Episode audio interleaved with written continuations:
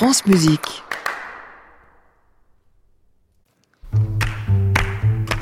On a le plaisir de retrouver Christian Merlin, comme chaque vendredi. Bonjour Saskia, vous m'avez manqué deux vendredis de suite, j'étais triste. Mais je suis de retour. et euh, vous aussi d'ailleurs. Euh, et avec plaisir. Saskia, j'aimerais euh, essayer un petit effet Madeleine de Proust, pour moi en tout cas, en écoutant ça.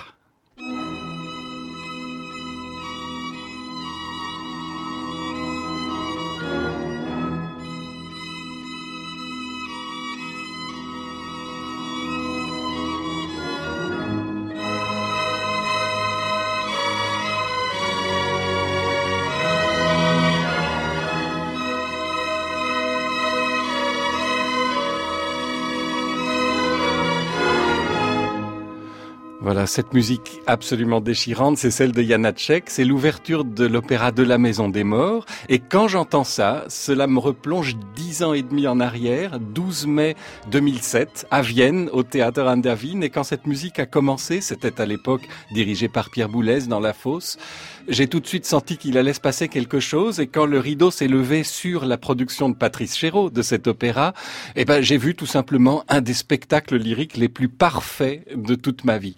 Ce spectacle, il est redonné à l'Opéra Bastille dans une semaine. Il y a l'avant-première d'abord pour les jeunes mercredi prochain et ensuite la vraie première euh, samedi en 8 pour les vieux, pour nous. euh, je vous remercie. et je suis très curieux de ce qui va se passer parce que ça pose une question presque philosophique. C'est que reste-t-il d'un spectacle après la mort de son auteur puisque Patrice Chéreau n'est plus avec nous, il n'est plus là pour le reprendre? C'est une question fondamentale parce que euh, Patrice Chéreau, dans sa manière de travailler euh, met l'accent sur le travaille avec les acteurs, sur le jeu d'acteurs, sur la direction d'acteurs, et il adapte sa mise en scène de manière presque physique, sensuelle, à la personnalité de chaque chanteur. Et quand il n'est plus là pour la reprendre, est-ce que on ne risque pas d'avoir une forme de déperdition? Euh, En l'occurrence, je ne suis pas trop inquiet parce que on n'est pas très longtemps après, et il reste encore pas mal de collaborateurs qui ont beaucoup travaillé avec lui et qui savent dans quel esprit il travaillait. Une partie des chanteurs faisait déjà partie de la distribution, on a des vidéos. Euh, donc, je trouve au contraire émouvant d'essayer de garder vivant l'esprit d'un metteur en scène et quel metteur en scène? Parfois, en revanche, on est déçu euh, lorsque l'on garde trop longtemps au répertoire une production que l'on a beaucoup aimée il y a 20, 30, 40 ans, ça arrive. Les Noces de Figaro par Giorgio Streller sont restées à l'affiche de l'Opéra de Paris trop longtemps.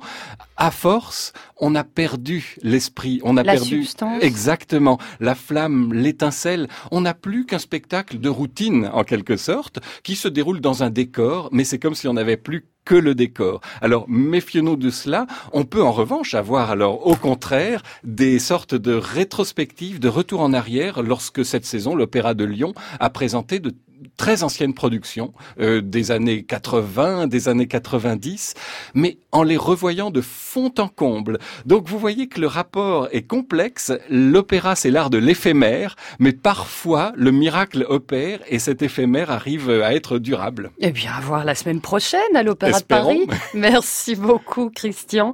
On vous réécoute sur francemusique.fr et puis on vous retrouve avec grand plaisir vendredi prochain. Comptez Belle journée. moi. À réécouter sur francemusique.fr.